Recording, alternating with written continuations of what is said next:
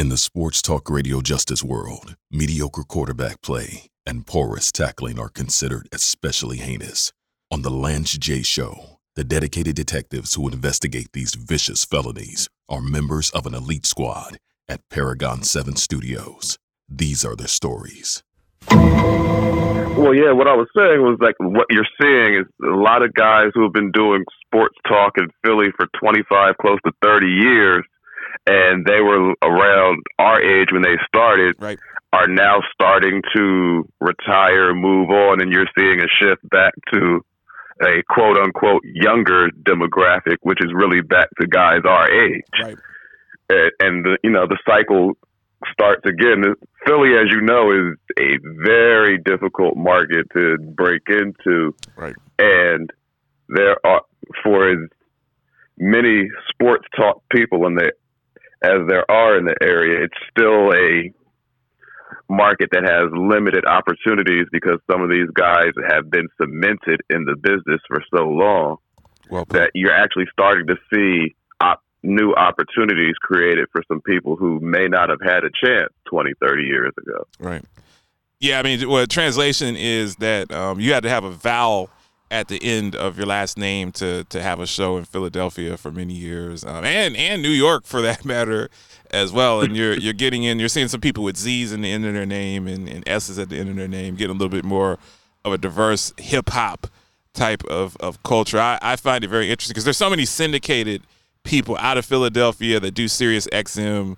I can think of about, you know, Jody Mack, um, you know, um, uh, Cataldi has a syndicated show. I mean, there's so many people in Philadelphia that are on different stations around the country on weekends. So even when I was living out in Phoenix, I used to listen to about three or four people that were located in Philadelphia. I mean, I know I know Jose from Norristown, the the caller, because there's so many people that have syndicated shows out of Philadelphia on Sirius XM on, on Mad Dog or, or some of that. So it's just very interesting. You know, as my man Jonesy and Brown, they continue to climb up the the charts. If you haven't heard their podcast, they I'm I'm going to be bringing Jonesy in more, man. I've been talking so much healthcare and so much politics. My my sports takes have become freezing cold. I mean, I'm not I'm not as nice with sports as I used to be because I just don't cover it as much as I used to outside of my team. So I, I got to get my man Jonesy in more to to talk about what's going on in the sports landscape. That's a good segue. I wanted to really launch my training camp series and, and going into training camp, you know, we, we finished OTAs a few weeks ago. Training camps will be opening up in a few weeks and, and we have eight divisions to cover. I want to bring in you, want to bring in Kelvin, want to bring in people to really take a look at what's happening with the NFL. We're kind of those dog days of summer where you're after the NBA finals. We've we've beat the Steph Curry top ten argument to death. We're we're beating the will Kyrie get traded to the to the Lakers for for another circus and fiasco to death. Wanted to talk some NFL. What's going on in the NFC East, man? I, I, I think that the Eagles are absolutely loaded going into this season. I I have the Eagles penciled in to win 12, maybe 13 games with Jalen Hurts being a top five MVP uh, caliber type of quarterback. But I, I know that's not always the the thought coming out of uh, the city of brotherly love. So I wanted to get your your thoughts. Well, you have some very lofty expectations for the Eagles this year. There they're loaded, is, man. They're they're absolutely loaded. This how could you even I could throw to DeVonta Smith. I mean, all you got to do is throw a screen. You guys picked up another stud wide receiver here in, in Nashville. I got to hear everyone whining about AJ Brown taking $25 million and why he didn't take a hometown discount for, for $15 million to stay here. I think you're loaded. You have the best offensive line in football. You have a quarterback that can run it and can throw it. Not, you know, he's not he's not uh, elite as far as accuracy, but he's not a bum either. And you're bolstering up your defense, man. I, I think it's a loaded team in a bad NFC East. And I understand your your perspective, but what I would say the feeling here is more cautious optimism. Because with everything you just mentioned, the defense has significantly improved. Your offensive line was already stout. You have some playmakers. You brought in AJ Brown. But what you need to see from your quarterback still remains to be seen. You know the potential is there, but the the question is how often and how consistently can he play near at or near his ceiling? Mm-hmm. Because just as easily as you saw those great moments from him, you saw some moments from him last year where he's overthrowing open guys right. or the throw doesn't seem to have enough zip on it to get there before the defender can break on it. So the reports coming out from the off season are that Hurts looks good. He's on time and off target throughout the off season program, but that is the off season program. There is no simulation for live game right, speed. It's seven seven on seven. I mean, he's playing against air, so it's not. He's not exactly. So until we see that on the field, right. Because he doesn't have Myles Garrett, all, he doesn't have Myles Garrett bearing down on him trying to take his head off. Exactly. What we've all seen repeatedly is that a quarterback who is a run first guy, there seems to be a limit on how far he can take a team. Right. So we love Hurts' ability Josh, to make Josh plays Allen, with his Josh legs. Allen was a run first guy, though. I mean, he's he's transitioning into a throw first guy. So I think that Jalen Hurts' his third year, really only his second year as a starter. I think you'll see the exponential development this year and if you don't see it by this year, it's probably not in him. That's my opinion. Exactly. And that's what we're hoping for, which is why I said the feeling was cautious optimism, because there is a positive feeling that things can head that way, but we we'll never know until we see it. Right.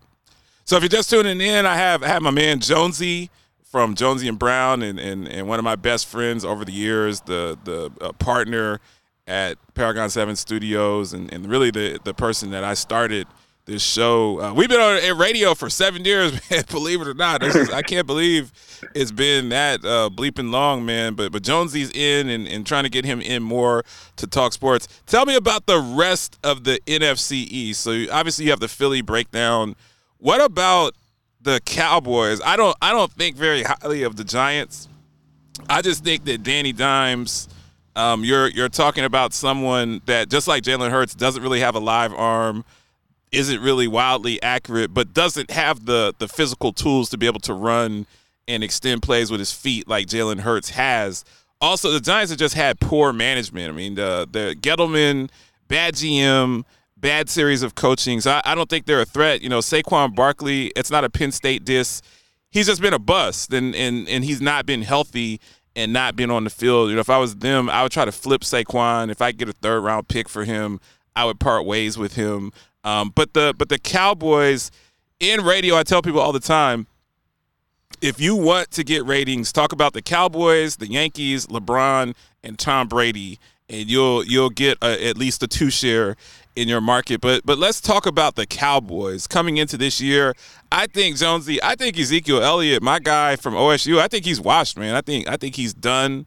I think that the Cowboys paying the worst thing you could do a salary cap league is pay someone like Dakota Prescott, who's a solid quarterback, and you pay him elite money. And they've had to part ways with a lot of talent on the other side of the ball. I mean, they do have Parsons and they do have Diggs, so they have two studs on defense. But I don't think I think the Cowboys are going to take a step backwards this year. What What are your thoughts? Well, I think the Cowboys are likely to take a step back mainly because of the loss of Amari Cooper. If you've watched the Cowboys over the past couple right. years, there is a marked difference in production from that offense with and with, and specifically from Dak Prescott right. when Amari Cooper was off the field. So I do think you will see a step back slightly from the Cowboys this year. But at this point, going into the regular season, it's hard to say the Cowboys are not still the favorites in the division because really? at this point they they still have the best quarterback in the really? division. Not very interesting. They, Go on. Yeah, Un- unless Jalen Hurts is able, able to overtake Dak Prescott as the best quarterback in the division, you still have to look at the Cowboys as the front runner to win the division. Interesting. Now, what are your what are your thoughts on the the Washington um, Redskins slash football team slash Commanders. What what are your thoughts on them? I can only you know because we're on WOL in DC, and um, Urban One used to own WTEM, which aired the mm-hmm. the the Commanders games, and I was very careful of of really ripping Daniel Snyder to to shreds because that's the that's the business part of of of being on radio. But they don't own WTEM anymore, so I can say whatever I want. I mean, this Daniel Snyder is is such a joke. Um, anytime you have a billionaire owner that makes the cheerleaders uh, strip naked so he can see their tatas before it just it's just weird. Like it's just he's a very creepy guy. Like he's the he's the owning equivalent of uh, of Deshaun Watson. Like he's just a, a very creepy individual. Um, that I'm hearing stories, and, and they're and they're investigating him that he's not paying out his share of, of revenue. So they're sitting there, they're they're skimming off the top, like on Casino, like uh, yeah, like like Ace Rosenthal, you know, and, and De Niro in, in Casino, like they're skimming off the top. So it's just a it's a complete mess with with that franchise. But you know, you know the Wentz wagon. I know the Wentz wagon does Carson Wentz have a shot to do anything of substance in in DC? Good question. Carson Wentz, for all of his well documented flaws, still has a lot of arm talent. He's got live arm, man. It's just like we talked about. We talked about uh, your guy and and Danny Dimes. Um, those guys don't have live arms. Carson Wentz has live arm as a Colts fan it's it's it's dumbfounding to you look at him he's a physical specimen. He looks like a quarterback. He throws like a quarterback. So he has a he has a rocket arm. Mm-hmm. his problem seems to be decision making and a tendency to want to play hero ball right. instead of just throwing the ball into the dirt and surviving to make the next play. He will overextend himself and end up putting the ball and the team consequently at risk, as what you saw in that what was it the Jaguars game at the yeah, end Jaguars of last game. year. Yeah. yeah, he will put the ball at risk by trying to do too much. Right.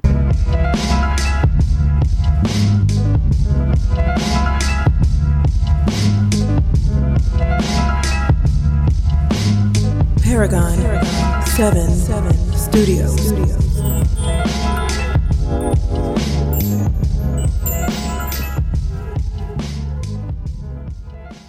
James Lewis. Shout out to all them guys, man. Rasheed Wallace, you know, you know, Cuttino Mobley, you know, um, Sean Red Smith, Terrell Stokes, you know, all of those guys. A lot of them are um, Philadelphia legends when it comes mm-hmm. to the mm-hmm. basketball. Right. You know, but I drop real numbers on them.